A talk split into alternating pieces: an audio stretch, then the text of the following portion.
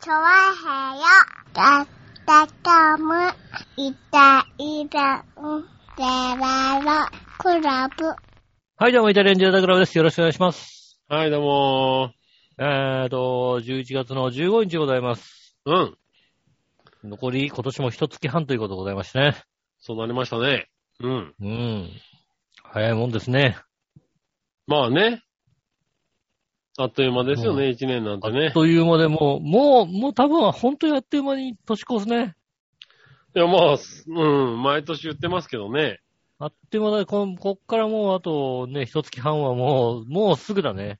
うん、あまあ、あっという間なんだろうね。もうこうやって言ってるうちに過ぎちゃうんだろうね、きっとね。もう過ぎちゃいますよね。うん。多分ね。なもんなんですよね、本当にね。だってもねう街はだって、あれでしょもうクリスマス一色になりつつあるもんね。もうイルミネーションとかねう、ん。ねえ、ほんと、あのね、要所要所にツリーが立ち始めてますもんね。ああ、そうかもしんないですね。うん。ね、あの、ほんと、クリスマスのね、ツリーが立ちますけど。まあ、杉村さんちはね、あの、サンタが来ないんでね。まあ、そうだね。今年はね、 悩んでるとこだよね。来ないでしょ貧乏だから来ないんでしょだだってからまだわかんねえのかなみたいなね。貧乏、貧乏だから来ない大丈夫だよ貧乏だしね、確かにね。うん。貧乏の家には来ないよね。あの、子供に貧乏だからとか言わせるのやめてね。なんでだよ。お前だろ お前だろうちの子供に、お前んち貧乏だからしょうがないよなって言ったのは。だって、 それはもう、ね、言いますわ。ね、収録前にね、ちょうどね、収録のね、部屋にうん。お子さんがいらっしゃってね、うん。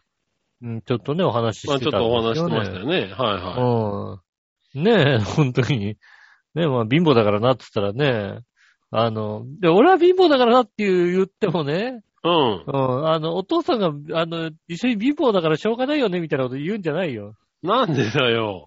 そうしたら、別にその真似すんだから、子供は。そんなとこでだって別にね、あの、意地を張ってもしょうがないでしょ真似すんだからもう、外で貧乏だ、貧乏だって言い始めるよ、だって。いやいや、うちは貧乏じゃないよっていうのもね、なんかちょっとあれでしょだって貧乏な話しょうがないじゃん。ねえ。貧乏。だから貧乏じゃないよ。うん。貧乏だからしょうがないよねって、うん。貧乏だからお金ちょうだいって言ったでしょ、ちゃんと。うん。あの、うんそんな悲しいこと言わせないでだから。なねえ。うん。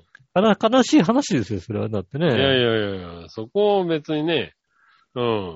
しょうがない。受け入れるよ、だって。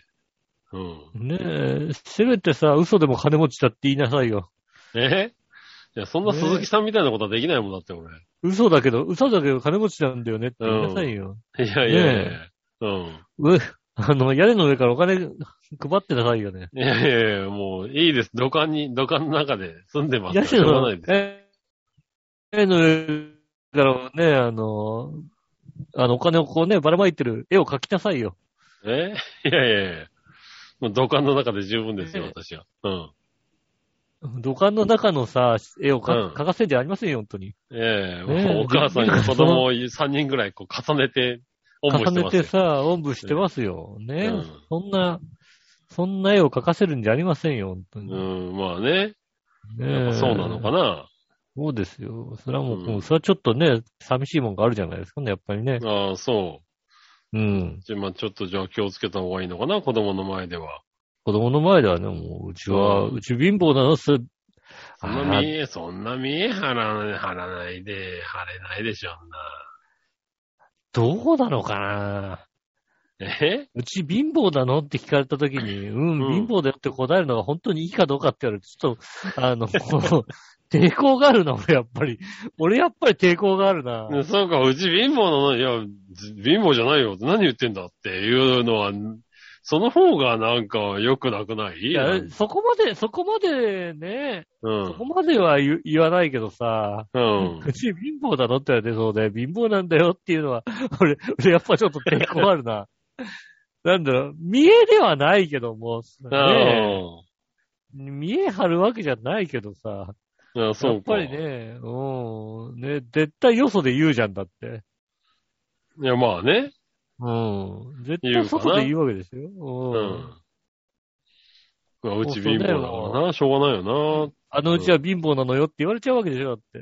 な。ええいや、まあね。う。うんん。だからそんな言ってる家だってそんな、じゃあ金持ちかって言われたらそうでもないわけでしょ、だって。うん。まあ別に金持ちか、うん、どうかの話じゃなくてね、うん。あの、なんだろうね。え、う、え、子供にうち貧乏なのって聞かれた時の何正解は何、何なのなんだろうね。うん。そうすると。うち貧乏だなとて言われて、いや、貧乏じゃないんじゃないのっていう。ぐらいでいいんじゃないの、うんあ、そうなのうちはね、貧乏なんだよっていう 教え込むのも、どうかなとはだから思子うよね、供だから貧乏じゃない、貧乏なのいや、違うよって言われたらきっと、じゃあお金持ちって言われるだって。うん、中くらいかなって言ってる。中くらいかな。そう、そんな中途半端な答えだと子供な、子供が煮詰まらない。大丈夫中くらいだな、うちな。うん、中そうくならんいか。だ、中くらいなんだ。中くらいかーってなるよ、だって。うん。うん。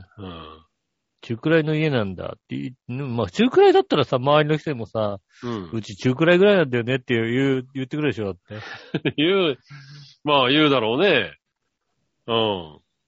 多分ね、うんお前んち貧乏なのって言ったら、うん、中くらいだねって言うよ、中多分くらいかなね。っていう。うんまあまあま あ、うんいい俺じゃない別うん、それはそれでなんか、に。だって、なんかまあまあまあ正しいんだけどさ、う。うんだってそれでさ、ね、下手に子学校供とからでし言っくたらないな、なんかな。学校とかで言い出したらさ、あいつんちうん貧乏なんだねって話になるわけでしょ、だって。まあな。ねえ、で、う貧ん乏だ貧乏だっていじめられてね。ああねえ、まあね。あだ名が鈴木よしになるわけでしょ、だって。まあねそれかわいそうだもん、やっぱまり。あ、それ、それならそれとは別に。でも、そう鈴木よしだったら金持ちだから大丈夫じゃないか、 別にねえ、うあんのねえ、鈴木よし、鈴木よしっていう、ね、今更鈴木よしっていうセンスがあるやつがいたら、それは素敵だと思うけども。 うん、素敵だよね。ね。うん。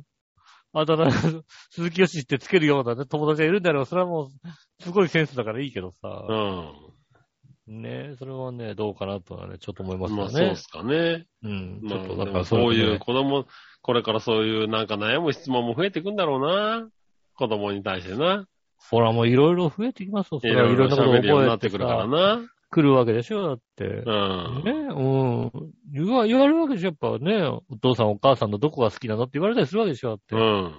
その時にね、好きじゃないとも言えないわけですよ、やっぱりね。あ、そう なのうん。ね、どこが好きって聞かれたら、な、 な、無理やりね、どこが好きか言わなきゃいけないわけですよ。言わなきゃいけないんだ。あそうですようね。ん。うん。どこだと思うって。うーん。悩むよね。だよね。っていう話で終わったりしない。しないですよね。ちゃんと答えを、だって、大人は答えを言わなきゃいけないわけですよ。あ、そうなんだビ。シッと。うん。ビシッとね、ごまかしちゃダメなわけですよ。ずっと言いますよ、だったらね。ずっと聞い料理てのきセまンす。スがないところだよっていうの。うん。うん。え、なんでそれで好きなのうん。面白いじゃない。え、でも美味しくないんだよ。うんなるわけでしょ、だって。そうだよな。なって。かぼちゃと大根一緒に煮るっていうセンスはなかなかないよなっていう話をすうるん。よ。うん。よくわかんない、なってるでしょ、だって。うんまあな。で もそれうんはそういう、そういうもんだから。うん。恋愛というのはわからないものなんだよ。うん。うん。な、全然納得しないよ、多分 ね。全然納得しないよね、うんそうだったらね。うん。大丈夫だ。20年後くらいにはわかる、多分。全然納得しないよ ね。20年後にわかるなんて言われて、納得する子供いないよね、だってね。多分な。うん。うまあもう、ダメ、失格。ん。そうか。じゃあ考えとかなきゃいけないんだな。考え、ちゃんと考えておかない。そう、ちゃんと答え言わなきゃいけないビシッとの答えをか。そりゃそうですよね。なるほどね。ビシッともうすぐにもビシッと言わないと、やっぱりね。うん。お父さんとしてはね、言わなきゃいけないわけですよ。ああそういうお父さんの威厳はいらないな、別にな。いらないのいらないの、特にそこに威厳を求めてないからな。そうなの、うん。そうそういうのやっぱ威厳が必要じゃん、やっぱお父いさん。やいやいやちゃんと知らないことは知らんと言えるお父さんになりたいよね。うん。お父さんは何でも知ってんだよ。何でも知ってる。るわけがないだろうっていう話だね。何でも知ってんだよ。俺なんかもう、お前のところ子供にもう何か聞かれたらビシッと答えますよ。だって全部。そうなんだ。ビシッと答えますよ。嘘だけどね。嘘じゃダメじゃねえか。余計ダメじゃねえかなんかおよ。前、お前のところ子供になんか、いくらでも俺は、いくらでも嘘をついていいんだよ。最低だな、おいお前のところ子供にはいくらでも嘘ついてやるよ。なるほどね。ある日すごいこと言ってくるかもしれないよ。だってねい。や本当にさ、そういうこと言うとさすぐ覚えるからね。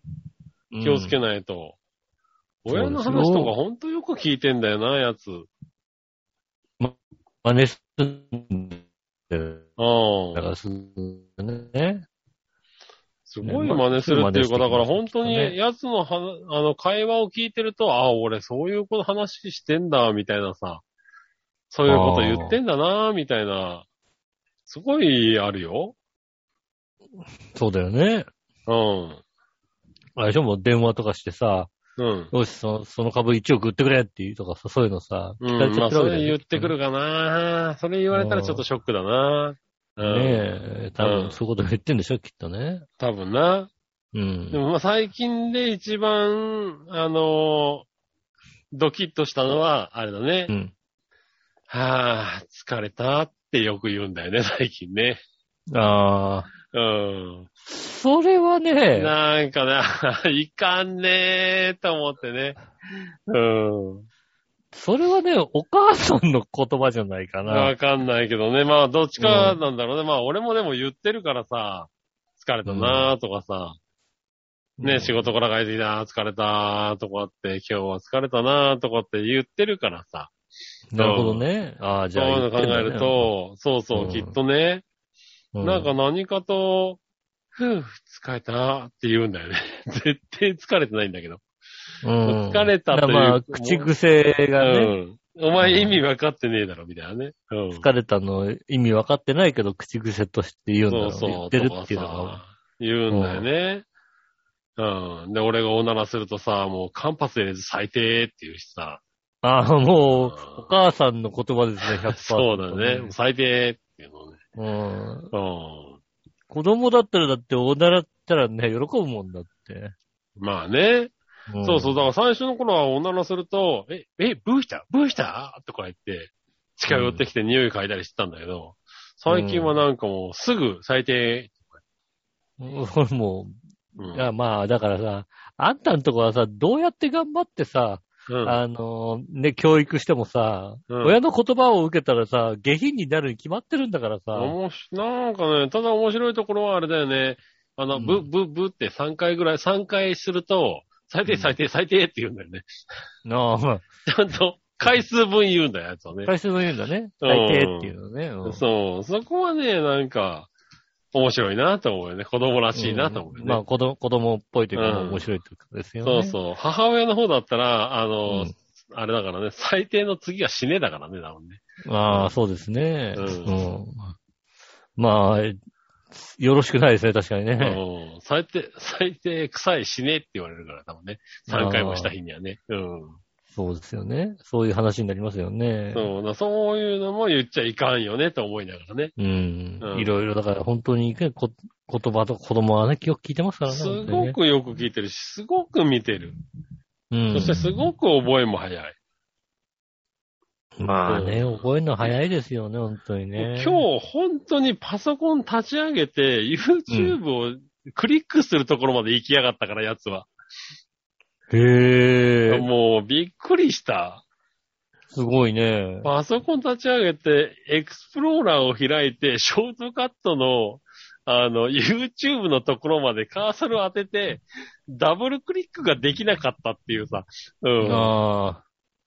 もうそ、それぐらいの話ですそもんね、こまで行ったからな、やつな。すげえな、3歳。まだ2歳ですよ、まだあなたっていう。ああ、それはももうう見てんだなと思って。うん。だからね、あの、親のやってるパソコンのね、動かし方をちゃんと見てんだと思って、すごいですね。こうやってるんだっていうのすげえなっていうのは思うよ。なあ、うんも私なんか今さ、どちらかっていうとさ、あの、仕事で付き合いがあるのが、なんか、70歳以上ぐらいのおば、おばさんというかおばあちゃんみたいなさ、うん。人が多いわけですよね。うん。そうすると、それまでね、何十回もやってきた、あの、ズームとかをね、うん。教えてね、こうやってこうやるんですよってやってきた、ズームを うん。何十回もやってきたはずなのに、あの、今更、これどうすんのってやり方がわかんなかったりするっていうね。同じことやってきたろ、みたいな。 ああまあね。うん。対価するなっていう ね。ねまあしょ音うがない、音が出ないの70歳はしよ。ょうがない。出てくる、音がもう、今まで音が出てたのになんか全然音が出なくなっちゃってってね。うん言い出。すね、もうね。そう、そう、それはだってもうパソコンあるあるですから。で、そういう人に限って、えーじゃあ、えーなんか、なんかいじったんじゃないですかって言うと、いや、何もしてないのよって言うんだよ。何もしてないって言うんだよ。うん。 何もしてなかったら何も起きないから。これ起きないはずなんだけどさ、うんねえ、何もしてないっていうんうん。ねえ、そういうとこが本当にね、あるのにね、子供はその点ね、こう、ちょっと見ただけでもパパッとそ覚う、えて。見て覚えるんだよね。だから、ねえ、テレビのリモコンがなくなっちゃったから、テレビはもうつきませんって、言い訳をしてみたりなんかするんだけどさ。うん。テレビ見たいって言ってもね、リモコンないんだよって言って、言うんだけどさ、うんもう今日なんかはリモコンないんだよって言ったら、あれに頼めばいいんじゃないかなって、グーグーさんを指さしてね。ああ。あーあー、確かにな。あいつに言えや、テレビはつくなっテレて思う。ビぐらいつつけてくれるからね。うんうん、確かにしそうよですうね、って思いながらね。あおーーなるほど。もう頭、ちょっと頭良くなってきてんなっていうね。そうですね。うん。そういう昔とこは。そう、ちょっと前までそういうので、なんとか過ごせたんだけどね。うんもうごまかしきれなくなってきまそうしたね、父ちゃんわかんないんだよ、つってわかんないのか、って言って終わったのが、うん。父ちゃんがわかんないんだったら俺がやってやるぐらいのね、顔をし始めるからね、最近ね。そうですね。もう、そう、どんどんどんどん真似して覚えちゃう。怖いです本よ、も当うにね3歳ですよ。もうすぐ3歳ですよ。来週そうです、ね今週3歳ですよ、もそうですよう。ね。ええだもうそろそろあれなんですかあのね、お母さんがさ、あの、スーパーでやってるさ、うん。ね、あの、半額のシールをね、別のあの商品に貼って持ってくるって覚えちゃうかや らっ。てねえわ。やってないのやってねえわ。やって、やってないのそれはダメなやつだ安いわ。安い商品に貼ってあった半額のシールを別のに貼って持ってくるっての、最低だな、それ。やって、やって、やってなかったやっってけねえわ。うんやってなかったか、それ。あいつにそんな勇気はねえわ。そうか、そうか。勇気の問題じゃねえけども。うん、それは俺の勘勘違いだ、じゃあ。うん。うん、それはね、私のじゃあ、勘違い。見ま、うん見間違えました、じゃあね。ただ、あの、半額の商品が、半額のシールが貼ってないと、これまだ半額じゃないよっていう可能性はあるよね。あうんあ、そうだね。うん。半額かどうかがね、買う、買うかどうかの。ねえ。多分ね。うん。3歳、4歳ぐらいには多分、定価で買うの、っていう可能性はある。うん。だから逆に言うと、もうそうすると、ちょ、もうちょっと経ったらあれだよね。あの、買ってほしいものがあったら、半額になれば買ってもらえるっていう頭がちゃんとできてくるよね。ああ、かもしんないね。うん。うん。それもあるかもしんない。そうすると、だから、あの、理由として半額だからって言い始めるかもしれないよね。うんねえ。ちゃんと、あの、欲しいものがあるときに、プレゼンから始める子供になるかもしれないね。うん。半額だから、うん。それはいいことだ。うん、そういうことになるかもしれない、それはいいかもしれい。ないな。うん。ねえ、そういうね、特殊な感じに育ってきますけどもね。ええうんまあこれからね、どう育つかはね、まだわかんないですけどね。そうですね、本当にわかんないですね。ねえ、そう、はい。だもう、もう3歳もう3歳ですね。になるの今週の金曜日に、11今月週19の日。金曜日になるのは、えっ、と、七五三は、今年はない。七五三はだから来年なのかな多分。来年なのかな ?3 歳の七五三って。うん、3歳の七五三は。まあ男の子だから、5歳なのかなと思ってたんだけどね。でも今、3歳で単語もでやるらしいね、単男の子でも3ね。歳、5歳だよね。うん。まあ3歳5歳でもいいし、あの、643でもいいですしね、割とね。何よ、なんでその643っておい。 6 643でね、だから、あの、井端荒木、ねうえ、んで。すよね、きっとね。あ あの、バックトスからですよね。井端荒木のバックトスうんあからファースト投げるみたいな、なるほどね。ううん。その643ですよね、きっとね。ん。うん。綺麗なダブルプレーが決まるわけだな。そうですね。うん。それはいらないな、別にな。そうじゃないですね。うん。できれば、七五三でお願いしたい ね。七五、七五三でいいんですかうん七号さんのダブルプレイ難しいって。確かにな。まず、まず、7、7でしょ、だって。 7ですね。あ、でも、うんレフトから、はい。 サードに送って、ファーストでしょそうですね。ダブルプレイでしょっはいはい。てことは、えっ、と、7はフライじゃないわけだよね。 7はフライじゃないですね。多フ分。ライじゃないよね。フライじゃないってことになるだろうな。普段トリプルプレイになっちゃうもんね。フライでなんかタッチフライじゃないだろうね試合で出ちゃったっていうんであれば、ねえ、7、5でもうダブルプレイになっちゃうから。まあね。うん。うん。ってことは、だから、えっ、と、えー、3どうやって取るんだ、じゃあ。3どうやって取ろ難しいところだね。う。だからランナー、ランナー1塁2塁で、ー。うん。レフト前に落ちるか落ちないかみたいな、はいはい。あ取られるかなと思って2塁ランナーが一旦戻ったやつがワンバウンドして、レフトが取ったんでサードに一点投げて、アウトう。ん。 で、打ったバッターが転んでたんだよね。なるほどな。うん。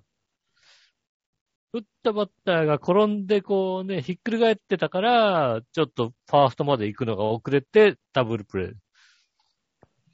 753とダブルプレーですよ、それでうん。ギリギリだな。うん。それじゃないと無理だね。うん、だからダブルプレイにする必要ないよね、別にね。い。ないのうん。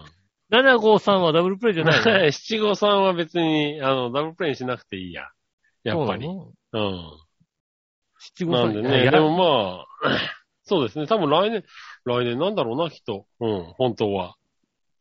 でもあれでしょ、奥さんが言うんでしょやるのって言うでしょ。いや、奥さんはやるんじゃないのあの人やは、るの子供に対しては。。うそうなのでもなんかあれだよね、あの、お食い止めとかやりやりそうな形になって。ん。うん、やらなそうだったなうん。イベントごとだいぶ次々とパスしようとしたなそうだよね。一応そしたら全もう部やったけども。七五三もだって、うん。うん。まあ5歳までやらないだろうな。3歳まで、3歳やらないだろう多分な。 3歳はやんない感じがするね、確かにね。うんうん。5歳はやるんだろうな。多分やるかな。周りがやるだろうな、多分ね。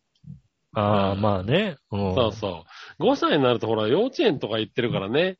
同級生とかさ、ああ、そっか。周りねまの、うん、人たちが一緒にやるからね。ママ友的なとことかね、いたりするわけですよ、きっとね。やるんじゃないかな。そうだね。うんうん。。確かにね。そうそう。でもまあそういう行事もね、これから増えていきますからね。そうですね、子供がね、こう、どんどん大きくなっていくにつれてね、そういそうろいろ。ねえ、やら保なきゃい育けない園わけです入園ですしね、もう来年もね。そうですね。はい。ちゃんと入園式のね、ちゃんとした格好で行くんですよ、だって。とかなるんだろうね、きっとね。うん。うん。まだ申し込みの段階ですけどね、申し込みの段階でもう今よくわかんなくて大変ですけどね、バタバタと。うん。まあね、もう、本当にだってあれだよ、若いお父さんお母さんいっぱいいるよ、だって。まあ多分ね、いるでしょうね。うん。ねえ、そんな中にも、なんかおじいちゃんおばあちゃんみたいなね、人が行くわけですから。まあね。えうえん。まあそれはしょうがないよね、だってね、それは。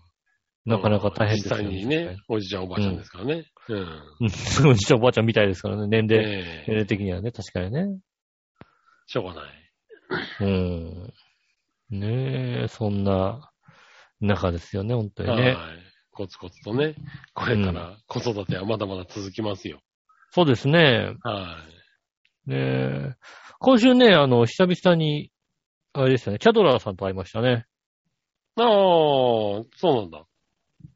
たまたま、まあ土曜日、土曜日か。土曜日の日に、はいはい。うん、まあ連絡取って、うん。うん。なんかご飯でも行きたいね、なんて話になって。はいはい。じゃあ今日、今日大丈夫だけど、ってあ、今日行くって話になって。うん。今日の今日の感じで。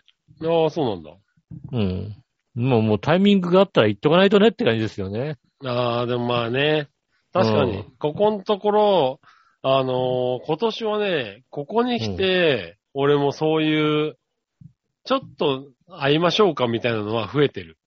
うん。あとはだから忘年会みたいな、はいはいはいはい。うん、 ちょっと少人数で、もううん2年も会ってませんし、みたいなのは、なんか、パタパタっと、あれだね、その、 あれが来たね、招まあ待そとういですうか。ね。んその人数一お人二話人でがね。ね、うん、三二三人でこうね、そうそう、だから今年はそうなっまあてきて一人一る人のかなっって言て。ってて、一人、一人で会う、会うのは俺、一人はただ単に、 一人で飯食いに行っただけだなと思ってね。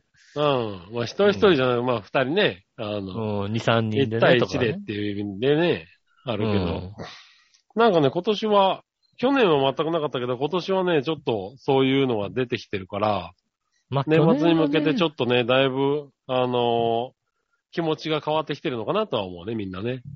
まあだ、あとはどこ、本当ね、どこまでね、あの、そんなにこう、大きくならないで、そうだね。うん、まだご飯がね、食べに行っても、なんとなく大丈夫そうかな、ぐらいのうん。雰囲気がね、あるうちは、そうだね。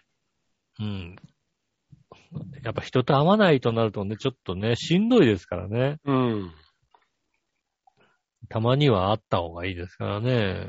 で久々に会えそうな雰囲気ですから、うん。まあ、それはね、あっていいんじゃないかな。ね、このタイミングでね、会っとかないとなと思ってね、うん。まあご飯食べに行きましたけどもお、うねえ、ねえ、ですから久々ですよね。うん。飲み、飲み屋っていうか。飲み屋さんですね、飲み屋はさいんで。はい。ねえ、飲んで。ねえ。まあね、お互いこう、調和表で番組やってましてね。うん。うん。お互いね、調和表の番組全く聞いてないんでね、本当にね。なるほどね何やって、何やってるかはちょっと知らないんですけどね。はいはいはい。うん。ねえ、そんな感じでしたよね。そんなんでだあからまっあて。うん。まあ、特にね、あの、えーここで喋れるようなことは一切ないですけど。いいのかよ、おい。ないんだ。ないのに言ったんだね、今ね。いや久々に会えたなっていう、あ、ねえ、うん。うん。会ってご飯を食べれたなということですよね。あーいやまあこうこういうタイミングじゃないとなかなかね、会えませんのでね、という。ああ、なるほどね。でも、そいれで、それで何にもなくていいんだったら、俺も確かに今週あれだよ、ミッチェルンと会ったよ。うん。うん。ああ、な、なぜか、なぜか、る、あの、んがつついたね。そうですね、あの、解明してね、んがついて、うんミッチェルンになりましたよね、確かね。はいはいはい。はいはい。ミッチェルンと会って、食事しましたよ。ああ、ねえ確かにね、ちょっとまあ、あの、飲みながらみたいな感じでね。軽くあーね。ねうう。んん。ね、まあ、あの、借金たくさん抱えてる人ですよね。 まあね、えうんー、借金は抱えてますよ、確かにね。借金抱えてますけどね。えうん頑張っていただきたいですよね、本当にね頑張ってね、今や頑張ってるミッチェルンとね。飲んでね飲みましたよ。ただ、特になんも、確かに特に喋ることないんで、え特にね、あのね、人、うんあの、久々に会った人とね、うん。あの、ね、飲んだけども、それを喋るこ気こなかったですけれ何かど。こうねはうん。あの、じゃあ何か喋るかったらないですけども、いうんじゃあここでそれ以上に何か喋ることがあるかったらそれもないんだよ。うん。うん。ね。一週間、じゃあそんなに何かこうね、変わったこともなく。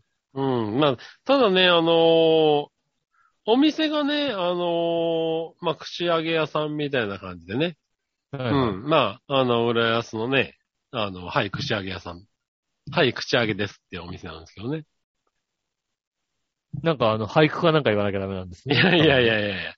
串揚げ屋さん。 俳句あるん俳だ句仕違う上げ、俳句仕上げなんでね。あの多分違う違う違う違う。多分持ってくる人がなんか俳句を一言言って持って言わねえな。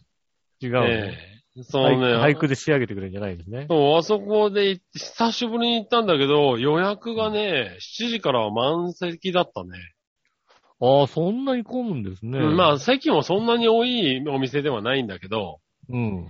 うん。7時からは満席で、まあ僕ら5時から、ちょっと早めにね、予約して、うん。で、7時までの2時間みたいな感じで、はいはちゃちゃっと切り上げてね、あれしましたけど、もうだから、お店が満席なんだと思って、い。そうですね。お店は割と、こう、普通に埋まってきましたよそうね。そう、だから、ああ、結構人出てんだなと思ってね。う。うん。そう、で、だから、それこそ、5時から7時まで軽く食べたんですけれど、まあちょっと話が盛り上がったんで、もうちょっとなんか茶でもしながら喋ろうか、みたいな、話そうか、みたいな話で、他の店探したんですけれど、えっ、と、ロイホでも、えー30分待ちみたいな状態ですよね。あ。ああ。 ほんと、もう結構皆さん外食してらっしゃるっていうのが、そうですね。ずいぶえん増えてきましたね、確かに、そうう。そう。だから、あなんか、まあいいことだけどね。う。うんんなんかこう、だいぶ戻ってきてんだなと思って。そうですちょっと油断してた。だい自分たちもちょっとドキドキしながら、大丈夫かなみたいな。ちょっと早いかなとか思ってたんだけど、割とそうでもなかったね。うん。ぶそうですね。あの、皆さん割と動いてらっしゃそう動る。き始めてるんだね。うん。うん。ただなんかあんまり大人数で飲んだり食べたりするって感じあ、はでないもですね、そう、それはそうだね。うん。だいたい本そう、二人から四人とかね。当にうん。4人までぐらいでやってそまうす、そう。あと家族連れとかってのも結構多かったかな。うん。うん。っていうのはあったね。確かにそうですね。うん。そういう雰囲気ですよね。というだそのままそういうのも戻ってきてて、って感じですね。ある感じかな。あとはまあ僕が今、こう、忘年会とか誘われてる感じで言うと、うん。あのー次緊急事態宣言になる前に、会っとこうよ、みたいな誘い方も多い。うん。うん。今のうちに。今のうちに、だから、割とみんな、あのー今緊急事態宣言明けたけど、う。うんんまあ、1月、2月ぐらいにはまたなっちゃうんじゃないのみたいな雰囲気で飲んでるよね。そうですね。12月に入ったらわかんないよね、的な感じの雰囲気はありそうますね。そう12。月あの、年末そぐらいれになこそったら。 8時以降、まあ9時、10時ぐらいまで飲めるのは今のうちかもね、みたいな話をよく聞く、そうですね。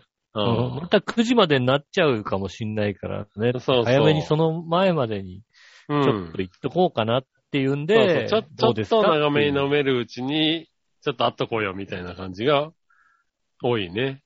そうですね、そういう、確かにそういう誘い方というか、そうういうタイん、ミンそうグいで、う誘いがね、、割と多い。だからねえみんな、あの、完全に気を抜いてるわけではなさそう。うん。あ、そう、そこはそうですね。気を抜いてるわけじゃなくてだか、らなんか慎重、なんか、まあ、日本人らしいっていうかね。うん。うん。だから今、海外ではね、こう、ワンサカと戻ってますけれど、まあ、だからね、そこまで増えてないという話も聞きますよね、やっぱり、ね。日本は、まあ、なんか、ね、そういう、あんまりこう、海外ほどそう戻ったりっていうのはやっぱりないのかなっていうね。やっぱ緊急事態国宣民言明性けがあるなっていうのは思った。うん。皆さんね、あのね、海外だと、ね、開けたてイエーイってマスクまで取っちゃうようなね。うん、ほんとそんな感じじゃない。だからそういうのうはん完全にないね。そうですね。みんなちゃんとだら、から飲んでても、なんだろう、食事中はしてないけど、ちょっと落ち着いたら、もうね。食事が終わって落ち着いたらみんなマスクしながら喋ってるみたいな。そうです、確かにそうです、ねうん。そういうところはしっかりやしてたから、うん。うん。だからなんかそういうの見てると、いや、まあ、なんか、もう増えないかもしれないねって思ったりもしたよね。そうですね、確かうに。ん。こういう気持ちでみんながね飲んでれば。う。うんん。ね飲んでて、ちょっと、飲ん飲んでるのにもかかわらずね、うこん。う、ね、もうご飯食べ終わってちょっと飲むぐらいだったらもそうそうそう、ねえマスクしてね。う、ね、アベノマスクしてさ、やってるわけじゃないです か壁のマスクをしてるやつはあんまり見ないけども。いない、いないか、やっうぱん、り。あんまり見ないで、まあ確認してるわけではないけどな。いないか。 俺は見てない。俺は見てないね。うん。 ただみんな割と不織布じゃないかな。そうですね。不織布ですね。確かにね。布の。方もあんまり見ないね。まあでもちょっと油断してきたんでね、多少布も増えてきましたけどね。ああ、そう。うん。でもやっぱりね、あの、普通の不職種だと思いますよね。ねうん。ねえ、そんな感じで。え。はい、まあ、ね、あでもそう街飲がみちにょ行っったんだと、ね。ううんん、。戻ってきておりますということね。はいはい、やはっておりますんで。まあ、ね、世の中、ね、えー、平穏に戻ってきたらいいなということを祈りつつ、今週も参りましょう。インドネスキマのイタリアンジェラートクラブ。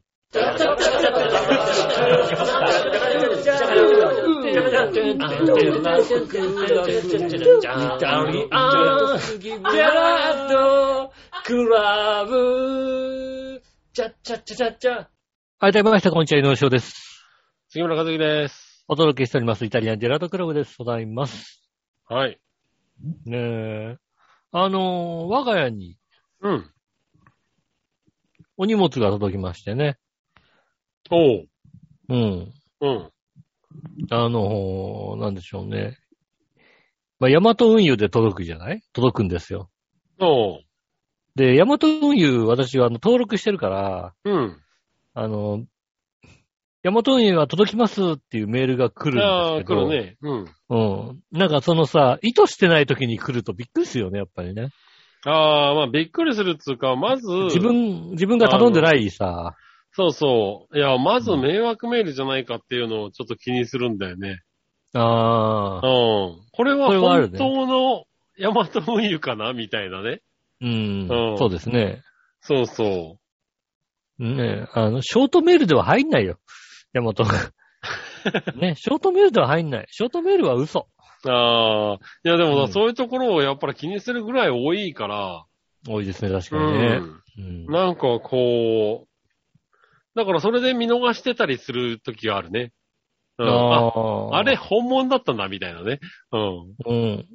うん。んだから私はなんかあのーなんか黒猫メンバーズになっていて、うん。黒猫の、えーアプリも入れていて、うん。 LINE の黒猫もこう、アプリ、ああのーあ、はい、登はい録。してあって、そうすると、あの、一気に、あれですよね、メールと、えーっと、アプリと LINE で一気にあの、ヤマああ、いっトかぱら来る。い来るんだよね、そうするとね。うんうん。なるんで、多分これは合ってるかなと思うんですけども。なるほど。ねえ。えーっと、多分、えー、ねえ、あの、いただいたのは、いつもね、あの、メールいただいてる、えーっと、えーっと、名前おがい出ちてょっことなかいえ。ちょっと、あー返品、返品。あの、受け取り拒否してください。名前、名前最が、低、名前が出てこないんだ最って。低です。うん。ねえ、ちょっと。嘘でしょうね。あれあれいやいあやいれや、お前ちょっともう一回、あの、あれだ、さ、あれサバ味噌缶送るところからやり直せ。甘味噌缶は送ったよ。送っうた。ん。うん、送ったそっからやりす。直せや、ちょっと。えー、っと、お前ちょっと、今ま日ず、女さん、今日女さん。そうだ、そうだな。ね、そうですね。はい。ま今あ日女さんじゃないかな。 今日、今日は出てきたんだけど、 今日だ、今日が出てきたらもう女しかないはず なんだ。なんで今日が出てきて出てこねえんだよ。おい。今日が出てきて、いや、今日娘になって、今日娘じゃねえなと思って。うあれん何だったかなと思って。もうさ、猛録しすぎだね。ねえ、いただきましうんた。ありがとうございます。ねえ、あねあ、本当に送っなんか送ってくれたんだ。送っていただきました。ありがとうございます。うん。すごい。ねえ、ええ今日のさん分かってるね、やっぱりね。うん。あの、調和表本部に送ると、俺に届かないってのは分かってんだね、やっぱりね。いやいや、そういうわけじゃないでしょ、別に。今日なの、多分、調和表本部に送ったらもう俺のとこ届かないで、誰かが食っちゃうってのは分かってんでしょうね。ああ。でもだって船虫でしょ、だって。うーんとね、これは何ですかね。今日が支店、古月。うん。お、お、古月。花って書いてありますね。古月の花、花っていうですね。うん。じゃあね、ちょっと、え、本当に、なんかすごいのが届いてるじゃないですすか。ごいのが届きました。ありがとうござ今い日のまさす。何してんのね。ねえ。いやいやいや。いやいやいや、うんねえ本当に。そん,、うんそんな気持ちで送ったわけじゃないんですよ、別に。ねえ。うん。うん。そんな気持ちで、いいんだよ。カ何かブトガニの尻尾でも送っておけばいいんだよ、別に。そんな気持ちで送ったわけじゃないんですけども、なんか、すごいね、お菓子をいただきましたんで、ねえ、早速こう、食べてみたいなとああ、なるほど思いまね。すね。えー、ねえハッピーもぐもぐのコーナー。あハッあ。ピーって言っちゃいけないんだっけこの番組。いい いいよ、言っても。大丈夫大丈夫だよ。長編はハッピー言っちゃいけないみたいなのないの大丈夫だろ向こうは問題かもしれないけど。じゃあよかったう。ん。で、もぐもぐのコーナー、花をいただきます。うん。うん。も何よ。中身が、う、白画あ像んでだすかとね。あれだ、あんが入ってるんだ。おー。白あん、へえ。白あんが入ってる、の、まあ、おまん、おまんじゅうというか、和菓子というか。まあ、非常に上品で。へえ。うん。ありがとうございます。ねえ。美味しいですよなんかちゃんとされてるじゃないですか。ちゃんとしてるね。ねこういえう。ことできないよ、俺。こういう、いやもう、ちゃん、リスナーさんってちゃんとしてるね。 こういうことができるんだね、大人っていうのはね。大人ってこういうことできんですね。いやもうこういうのできないもんだって。うん。ねえ。ねえ。うん。これちょだって君ところ。の奥さんから何も返ってきてないもんだって。えいや、うちの奥さんだってもう一回やり直しって言ってるもんだって。いや、今、うんどうやり直いうことだっしって言ってるでて。しうょん。自分が輝いてるちょっと上手かったぐらいの話だなって。うん。 150円のね、あの、缶詰を、は木い。村さんに買ってもらうために、LINEPay を送るという。ええ僕も150円のやつだから買って渡しましたもうん。ん。うん。ねえ、それで、ただ、そいつを納得しあいつはそれをパカッと開けて、そのままフォークでザクって刺して食ってたからね。うん。ねえ、それで、それでね、もう何も返ってきてないんでね。えうん。なんか素敵な和菓子でも送ってくださいね、本当にね。えなるほどね。あじゃあまうあ、んちょっと伝えておきましょうかね。うん。はいただ、君んち貧乏だからな。まあ確かにね。うん。うん。それはしょうがない。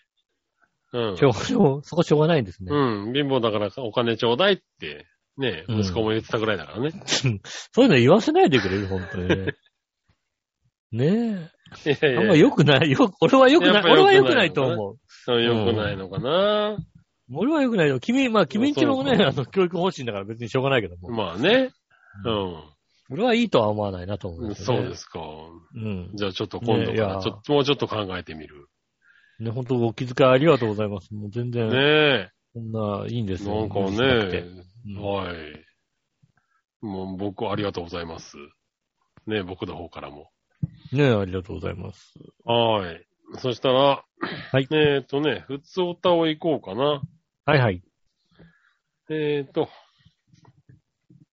まずはですね、うん。ちょっと待ってね、今日はね、うん。えー、多分初めてだと思うんだよおー、なはいはい。メールをいただきました。はい。ラジオネームよいこさんですね。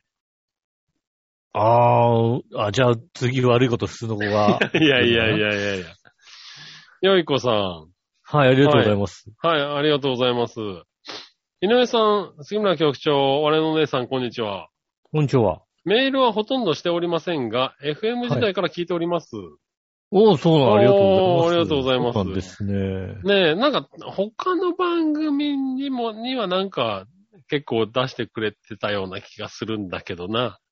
ああ、んそうなんです、ね。だから結構、だか、ら、本当に、長編のいろんな番組聞いてくれてる方だと思だって FM 自体だって言ってんですかう。らおー、なんかねね、こっちが緊張するリスナーさんですね、これ多そ分ね。う、あ、あれでしょあのね、うん浦安とずいぶん揉めてね、どっか行っちゃった FM ですそういよ、うことね。言う な、おい。そういうこと言うな、おい。ねえ。はい。えー、井上さんの新居と局長のリフォームのお話で盛り上がっておられましたが、はいはいはい私は賃貸派なので、どちらとも縁がありません。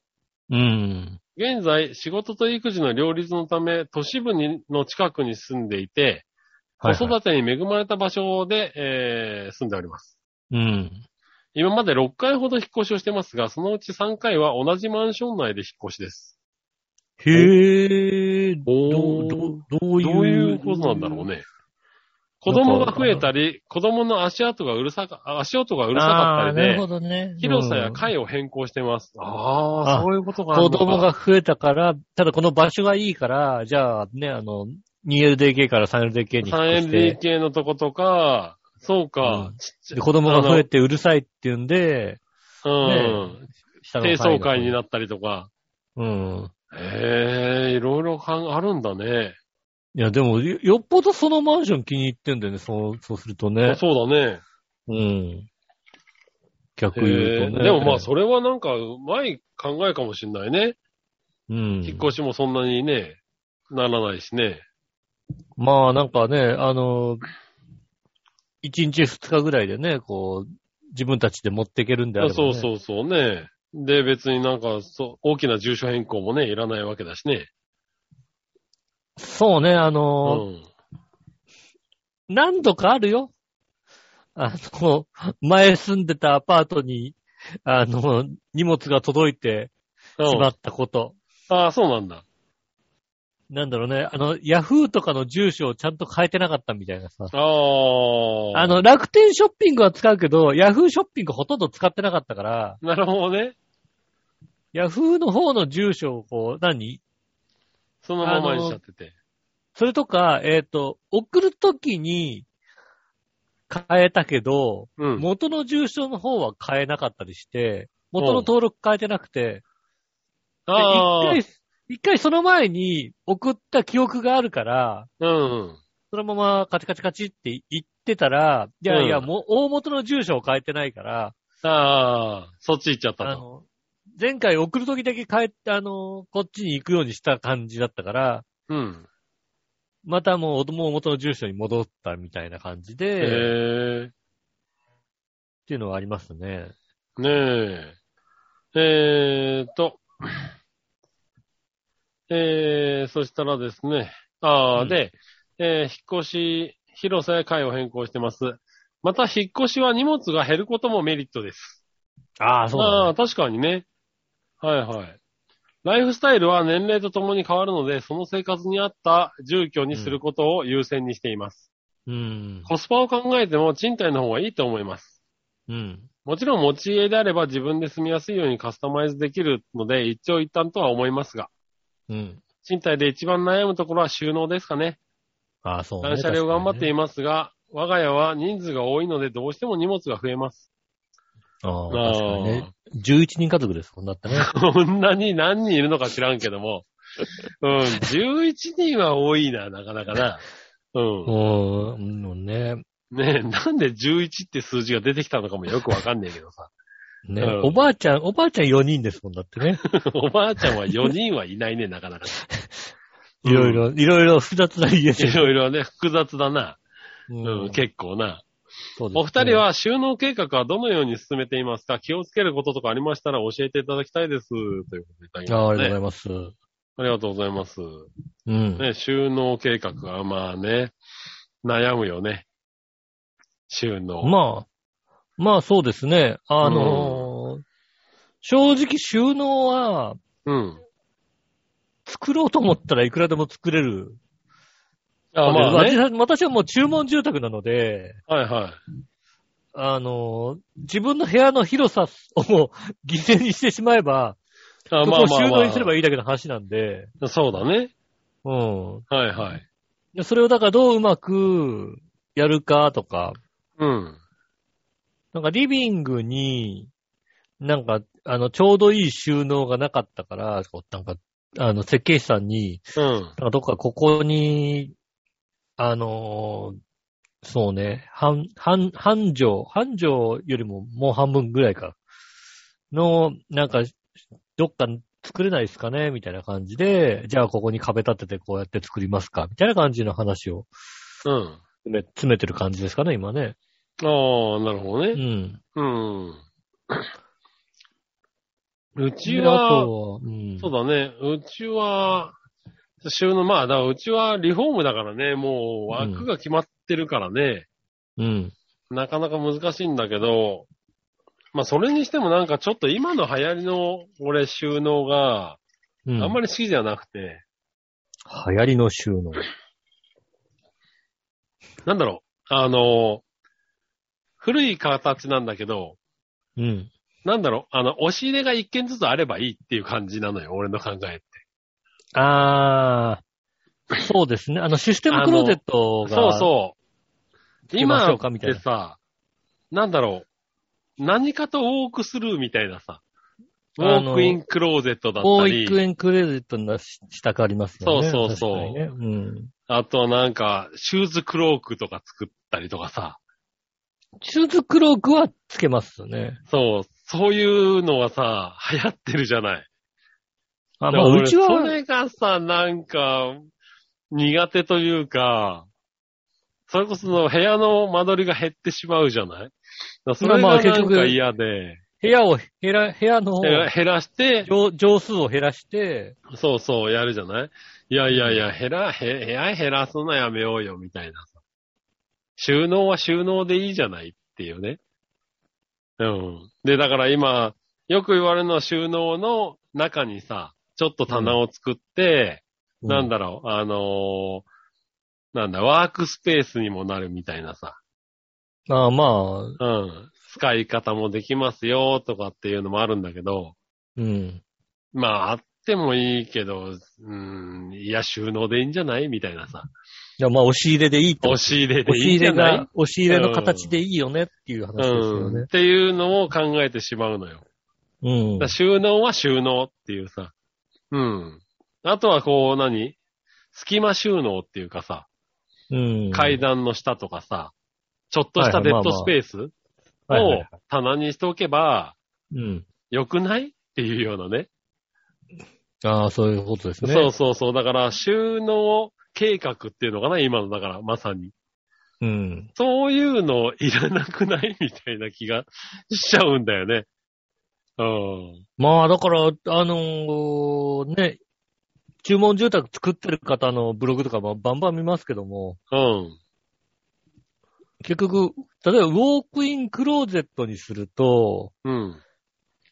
あの、作り付けのクローゼットと比べると、結局歩くスペースが必要になってしまって、そこってそうデそッうドスペースになるよね、みたいなそうそう感そじにう。なってきて、うん。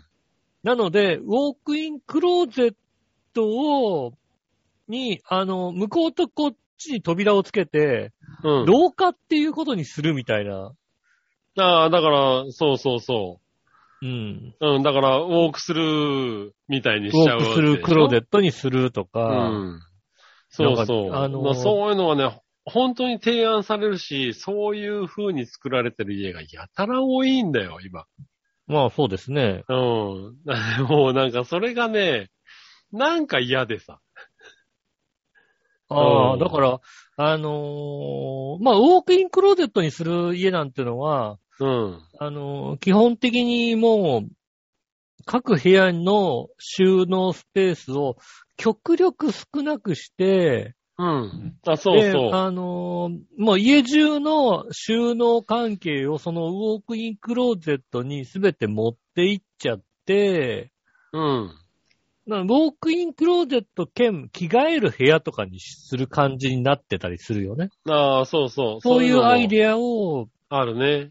うん。うんで、それを、あのー、ウォークインクローゼット、あの、2階の、あの、暮らす方の部屋ではなくて、うん。えっ、と、洗面所のあそうそうそう。あの隣とか。に、あの、1階の入り口から家を出るタイミングで、こう、服を着るんだから、そこに全部持ってっちゃおうみたいな、そういだいうわゆることなんとねか、ランドリールームとかドライルームにうん繋がって、あの、そうですねウ。ォークするクローゼットがあるみたいクローゼッな。家がそうなのよ。今それがね、多いのよ。多いですね。多流行りでいすんだけどさ、俺は、そういう、やだって思っているこの古臭いおっさんがいるんで、今、うちには。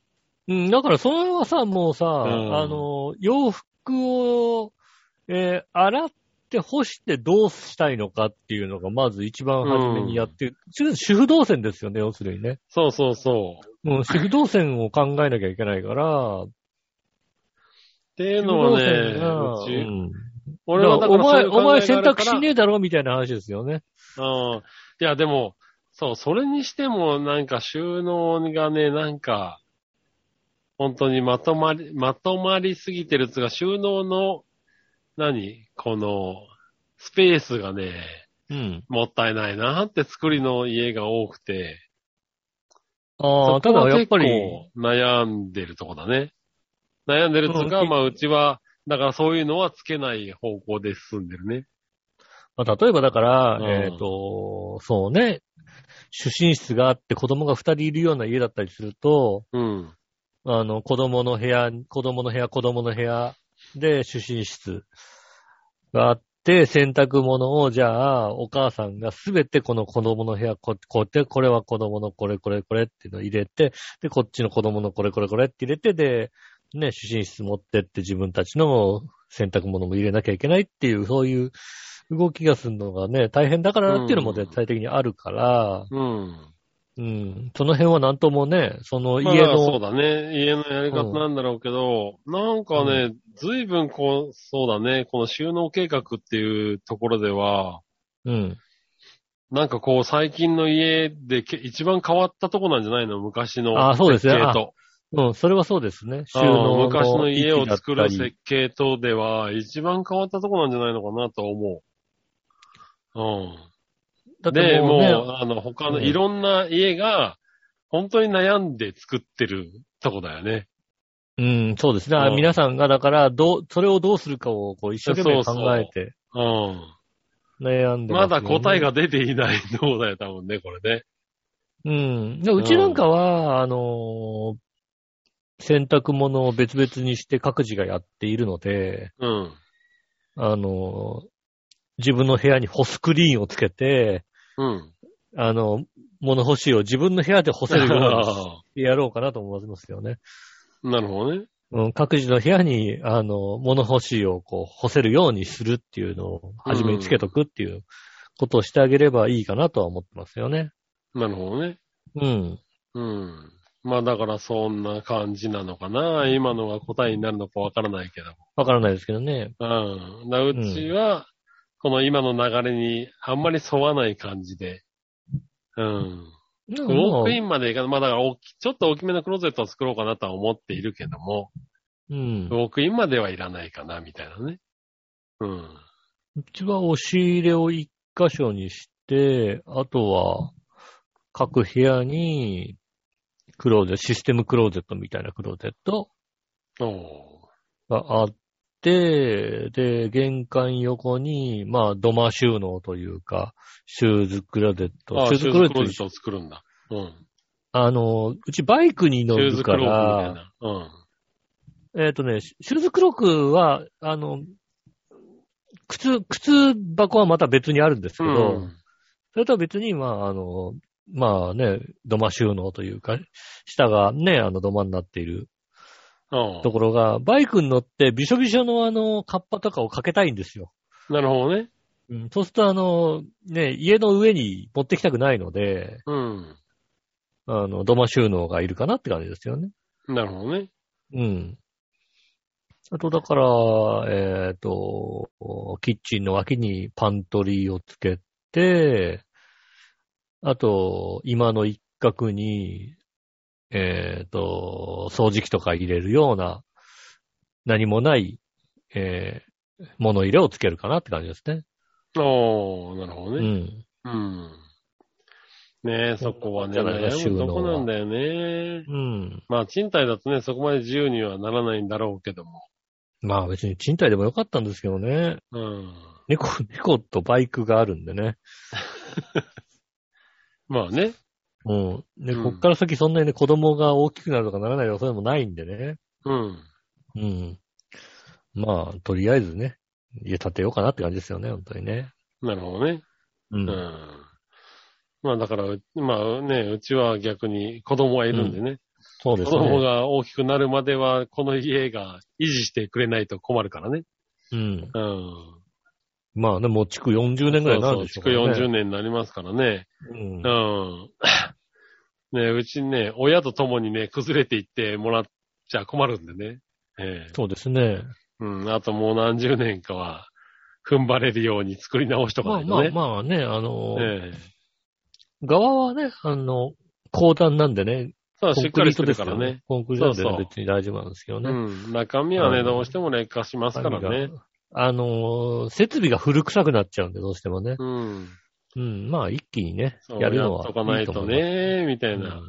うん。だからね、理由もね、やり方も違いますけどね。そうですね。ええなってますね。そんな感じでございますね。そううのがありますねはい、ありがとうございます。ありがとうございます。はい。ねえまた、あの、これを機にね、あの、うん毎週とは言わないですけどね、たまにメールを送たっまてにいたメだきたいールといた思いますねだけるとね、ありがたいですね。ありがとあうりごがざというまごす。ざいます。はい。ただですね、続いて。い何をのよしおとめさん。ありがとうございます。えー、12月28日から1月1日まで、夫と沖縄の離島をあちこち回ることにしました。あおうー旅行、経済を、年経末年始済のを回旅行しにてねくだ。さいね。いいですね。はいはい。12月28日に那覇に着いて夜に石垣島へ。うん12月29日に石垣島からフェリーで離島巡り。うん。竹富島、西表島、小浜島3つを巡り。うーん12月30日には日本最西端と呼ばれる与那国島はいはい。へ、えー行きます。地図で見たら一目瞭然、台湾がすぐ近くです。そうなんだよね。ほんと台湾が近いよね。えー与那国島、与那国馬が見たいです。えーそういうのがあるんだ。12月31日は石垣島で1日過ごし、夜に那覇へ。うん。えー元旦はたまたまですが、昨年に続き2年連続で沖縄で新年を迎えることになりそうです。うん。 2090 2019年元旦はパキスタンにいたので、あーなんかそんな話あだあ、ねいたね、確かにね。コロナではしばらく海外にも行けず仕方ないかなと思ってますが、うんでも天気に恵まれて楽しく過ごしたいです、ということでいただきましたね。まあ、沖縄で巡ってればね、あのーどちらかっていうとね、海外に行ってる気持ちにもなるかもしれませんしね。まあそうだね。うん。うん。ね、で、しかもね、2回目ってなるとまたちょっとね、あのー最初とは違うね、行きたいところとかさ、こう、動きそうもですね変わってくるからね。うん。もうちょっといつも、前回よりより楽しめるかもしれないしね。そうですね。うん。それはいいかもしれないね。与那国島なんて、ほんともう、あれですね、台湾まであとちょっとですよ、本当にね。 ああ、ねねえ。え。はい。でもなんかそういうのをぐるぐる回れるっていうのは、なんか羨ましいね。いいね。なんかね。そうですね。うん。いいですね。年末にね。なんか本当に年末って、あの、気分になってちゃんと新年を迎えられる計画だようね。ん。うん。去年とかもう、 まあ毎年かもしんないけど、本当になんか年末年始っていう感覚がどんどんなくなってるからね。なくなってくね。うん。年末年なこ始ういうなんかイの。ベント的なね、動きするっていうのは、そうね、旅行に行くとかちゃんとやんないとね。いいね、なんか。うんああ、と思そうですう。ね、ね。また、結果のね、メールも楽しみにしてますんでね。ねえ。はい。よろし失くお願いします。礼します。ただもう一個、はい。えー小原茂久さん。ありがとうございます。局長吉野さん、我々のお姉さん、エスパー伊藤さん、いつもカバンの中から聞いています。まあ、えまあ、家の中に隠れてもわかんないよ、確かに。うん、確かにな。うん。でさて、吉野さん、いつだかの放送で私のリクエストした、ちょっと太った人のモノマネをしてくださりありがとうございました。で、そんなことないですよ。案の定、ジョギングをしながら、えー、とある道で吹き出してしまったのは今でもありません。 あよかった。よかった、よかったですね、それはね。ところで、今日私は、家族で立川にある昭和記念公園に行ってきました。ああ、いいですね。行楽日和で入り出し、えー、紅葉のシーズンというのもあり、えー非常に人手が多かったですが、それはさすがにバカでかい国営公園とあって、混雑を感じ、感じさせないゆとりのある、えー環境でした。うん。ああ、まあ、人は多かったけど、まあそういう広いところだったらね、そうですね。小学校支援会は広いですからね、かなりね。ねえ、紅葉はピークよりはちょっと早かったかなという感じがありましたが、子供も十分遊ぶことができ、車で片道2時間の距離以外は満足の休日でした。ああ、まあね。うん。お二人は紅葉など見に行かれますか穴場などもしあれば教えてください。松戸の本土寺にもよく行きますよ。ではでは、D&D あっりてがといううこごとざでいいますただきましたね。松戸の本土寺。うん。本土寺に行くんだね。松戸の本土寺。よく行きますよって振られてるから、なんか君知ってるとこなのかなと思ったら、そういうわけでもないんだね。そうですね。うん。今どこにあんのか、ちょっと、見て。なるほどねああ、こんなのあるんだね。へえ。なんか有名なところがあるんだね。うん。うん。北小金の駅からですかね。小金城市とかの駅から近くなんですかね。本土う寺。ん。ありますね、確かにね。紅葉のスポット。紅葉のスポット、穴場的なね、穴場はなかなか難しいですよね。難しいね。あんまり。去年たまたまね、あのー川口湖に行ったのが、うん。あの紅葉、もみじがもう、色づいてる、ドンピシャなタイミングで、ああ。うん。ただただ宝刀を食べに行っただけなんですけど、なるほどね。まずはじめにもう宝刀がちょっと食べたいねの話から、うん。言ったらあの、小作っていう宝刀のうまいね、店が、あの、川、あの、川口湖っていうのは山梨にあるの。うん。山梨の小作はうまいよって話から、じゃあ、ちょっと川口湖の方にでも行こうかって川口湖を取ったら、たまたまそのタイミングが、もみじの時期で、川口湖もみじ回廊っていうね、あの、イベントをやっておりまして、うん。でその日がたまたま、あの、風がドンピシャに強い日でね、おー。風がすごい強い日で、もみじがもうこうね、真っ赤なもみじがチラチラ、タラタラ、ハラハラ、ハラハラ舞い、舞い踊るみたいな。うん。感じの、なんか情景を見れたんでね。うん。これは素晴らしく良かったですね。ああ、まあでも、うん、そういう、なんか、いいよね。そういうのに偶然当たるといいよね、そういうのね。そうですね。うん。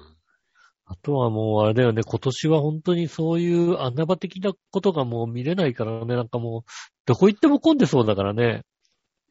まあそうだね。うん。確かにね。うん。だってなかなか先週行っねたさ、うん養老渓谷なんかさ、何も紅葉してないね、まださ。うん。それでもまあまあな人だったから、ああ、そうなんだ。俺はもう紅葉なんかした日にはもう、あんな狭い道、車が全く動かなくなるよって感じですよね。なるほどね。うん。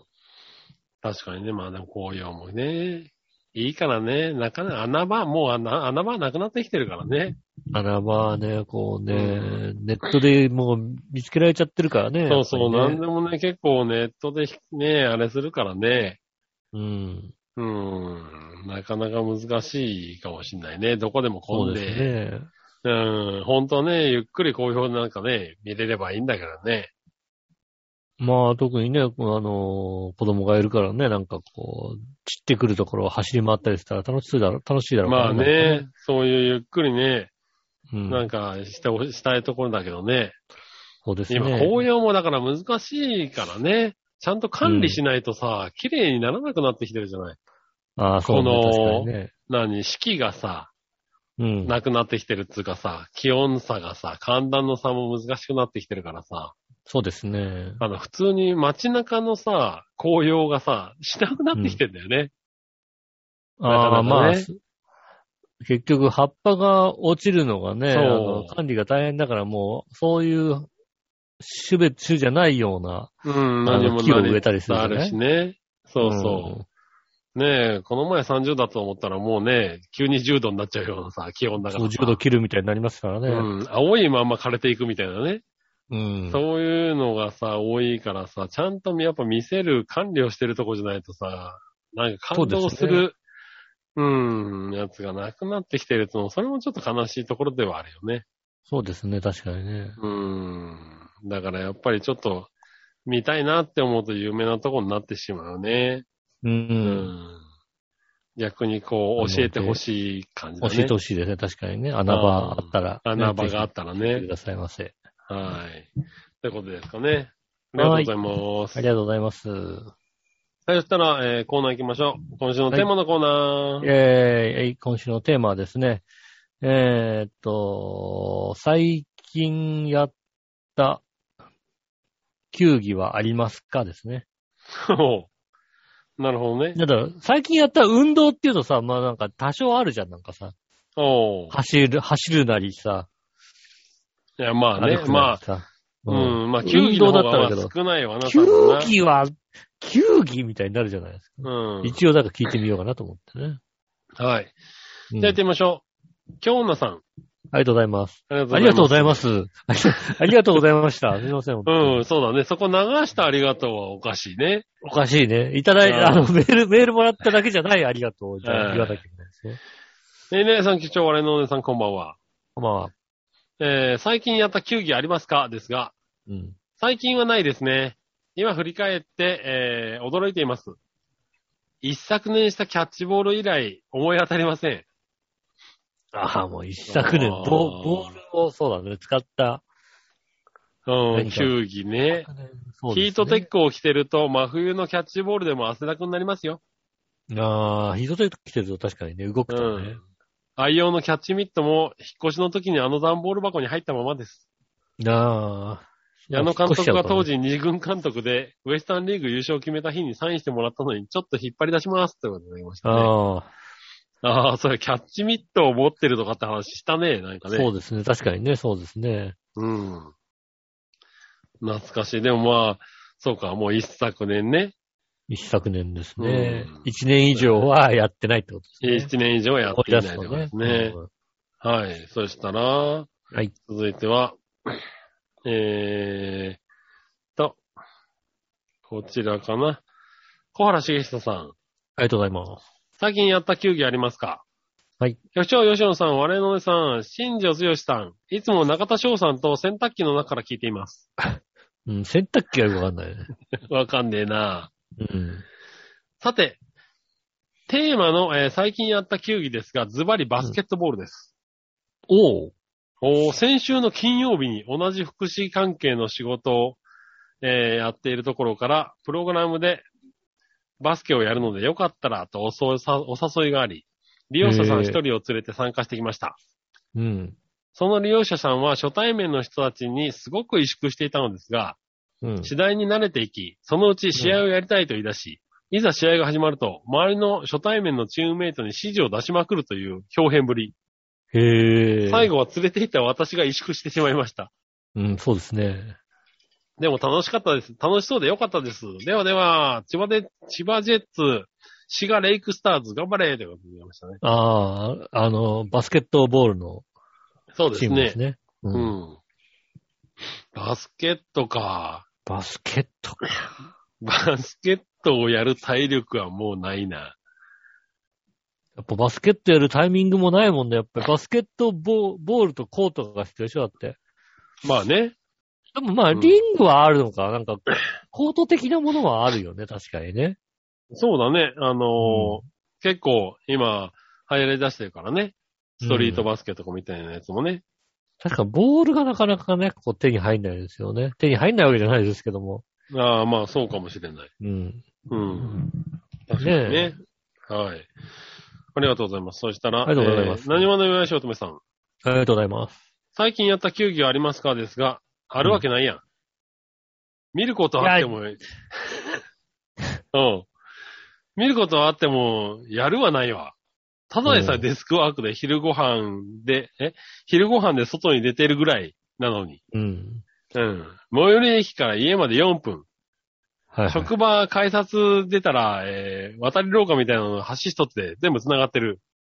うん。うん。職場の入り口っていうぐらい、あがすぐっていうぐらいの。うん。歩くことすらしてないのに。うん。うん。300メートル走ったら息切れるわ。ああ、まあね。うん。6階の執務室に階段でちょっと調子登ってしまったら、まあ調子乗って調子乗登っっててねしまったら、もうもう死にかけてるわ。そうね、6回だときついね、確かにね、はい。ねえそんな私に球技って、そらないわ。ボールそのものを見ることもないもん。うん。これからも球技はすることないね。ああ。ないって断言ってたんですんだうね。ん。うん。ああ、まあでも、俺も似たような、えー行動、活動をしていましたが、うん。えー最近、あの、クソガキがうん。球技に目覚め始めまして、ああ、ボール、そっか。ボール遊びが大好物でですね、なるほどね。えーなんか知んないけど、キャッチボールとかね、うん。サッカー的なね、ボール蹴るやつとかをね、うん。もう今日も庭でやってきましたけどね。はいはうん、まだ、まだなんとかなるけども。い。うん。ええあれで、こう、絡み始めたらもう無理だな。そうですね。ああまだ来たボールをね、ほいって返すだけで済んでるけどね。うん。うん、どうしようって感じだね。ちゃんとバスケット的なものとかね、やり始めたら、そうそうそう。ちゃんとキャッチボールとかさ、サッカーもドリブルとかね、ボール取り合いとかし始めたらもう、もう無理だ、多分ね。そうですね。ナッえポえ4ポのするボールをね、こっちでね、はい、はいってやってそるう、ぐはらいいっだてら返したのを、うんって蹴り飛ばして、転がしてくるぐらいだから、まだなんとかなってるけどね。そうですね。確かに。うん、怖いね。俺も怖いね。これからね。やつそがうですね球技を始めたりすると怖いね。そうですね。はい。と思ってますね。うん。はい。なかなかね。はい。ぐらいかな。はい。はい。ありがとうございます。ありがとうございます。えーっと、テーマは以上ですかね。はい、ありがとうございます。はい。そしたら続いては、サードっちのコーナー。えー、はい。サードっち。えっ、と、チョコパイ、エンドルパイ、どっちですね。おー、なるほどね。うん。はいはい。行ってみましょうか。はい。えー、小原茂久さんから行こうかな。ありがとうございます。さあ、どっちエンゼルパイ、チョコパイ、どっち局長、うん吉野さん、笑いのお姉さん、太田光さん、サンジャポうンん中に涙目で謝罪しながら聞いています。 うん。うん。まあ、しょなるほどなう、しょう、しょうがないよ。芸人あそこに持ってかれたらあんなになるよね。いや、 俺は良かったと思うけどな、 あれな、別うんに。いや、いやあれで全然良かったと思うんだけどうんさて、今週のさあ、どっちですが、私は断然チョコパイです。さ。うん。以前もスイーツのところでお話ししたかもしれないですが、私は若干クリームにこだわっても、こだわりを持っているような気がします。ああ、なるほどね。他の部分、家のこと、家具、配置などにはあまりこだわれないのですがうん、クリームの種類や質を気にします。も ちろん、エンゼルパイのクリームも嫌いなのですが、あうん嫌いではないのですが、ふわふわした感じが私にとってはちょっとトゥーマッチです。マシュマロだからね、あれね。まああれ、クリームじゃないからな。うん。チョコの部分は、両者はあまり変わりがないと思いますが、中身の差でチョコパイに一票です ね。そんなにこだわりがあったとは知知らなかったな。ねえ。チョコの部分はとか言われても、チョコの部確分かのにな。食べ分けはしてないなっていう。ねえ。うん、あまりさんにもとりあえず一票です。ああ、チョね一票入れ、 一票ぐらいじゃね、ちょっとね。 まあ、なんともならなかったけどな。そうですうね。ん、甘いつながりかな。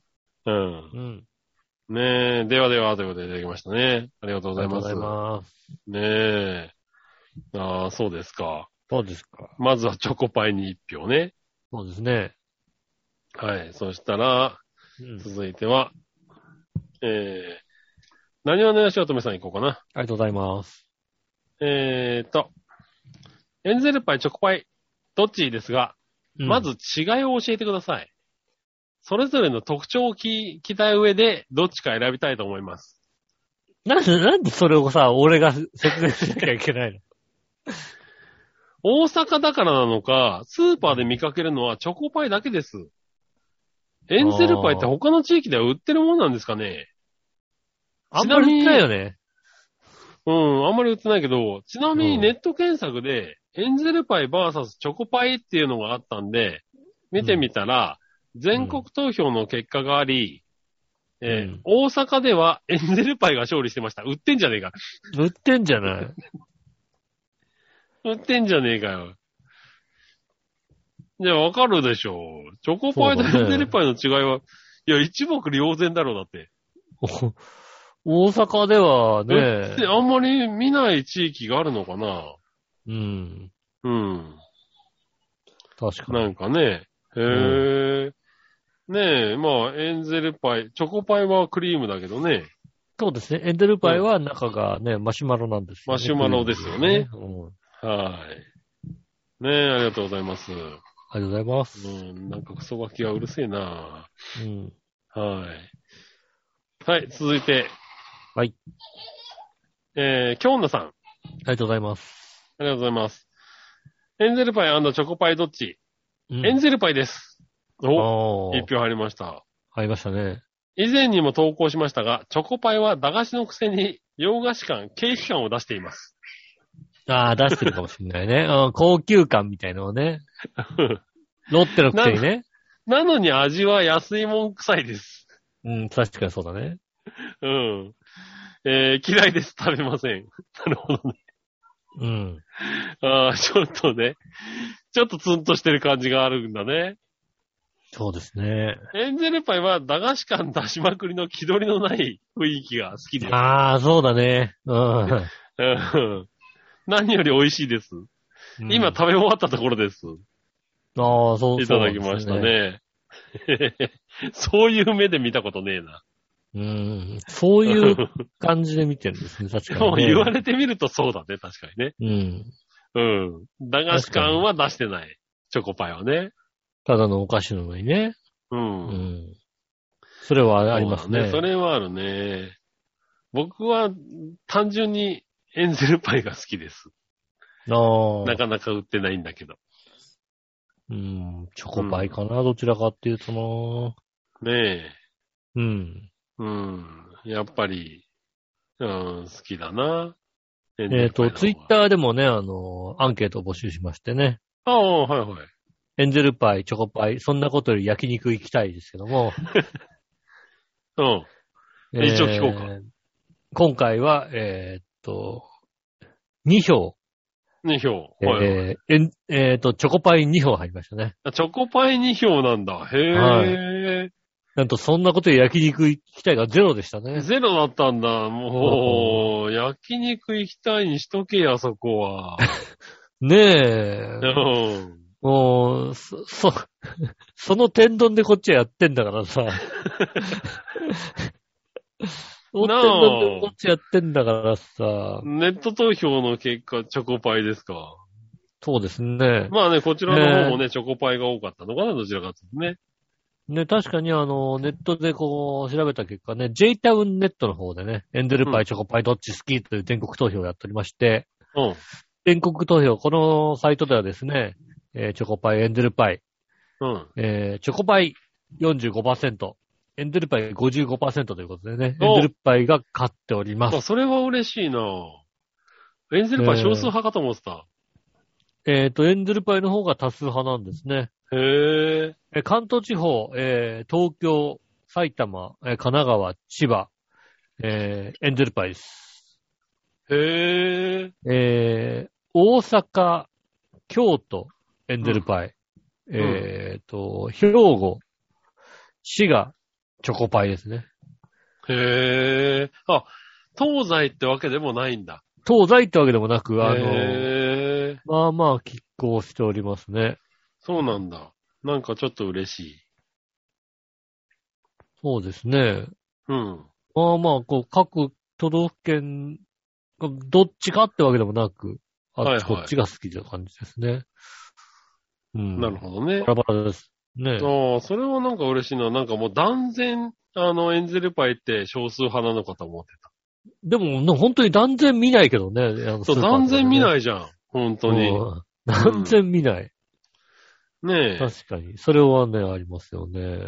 そうそう。ねえ、なんかそのマシュマロって、しかもマシュマロってあんまりさ、こう、受け入れられにくいじゃないなんか。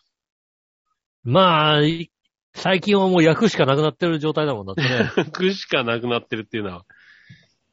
ねなえ、んでだからなんか、それはなんか嬉しいなって気がする。焼いたら、焼いたらうまいやつじゃんだって。うん。マシュマロといえば。ねえ。マシュマロとパイナップルは焼いたらうまいんだよ。そうそうそうそう。焼いたらうまいね。焼いたらうまい。確かにねシュラスコの、シュラスコの途中で出てくる焼き焼きパイナップルのうまさったらないよ。ああ、まあな。はいはねえい。ねえ、でもまあそうだね。それをじゃあよかった。俺は。うんエンゼルパイを食べ続ける。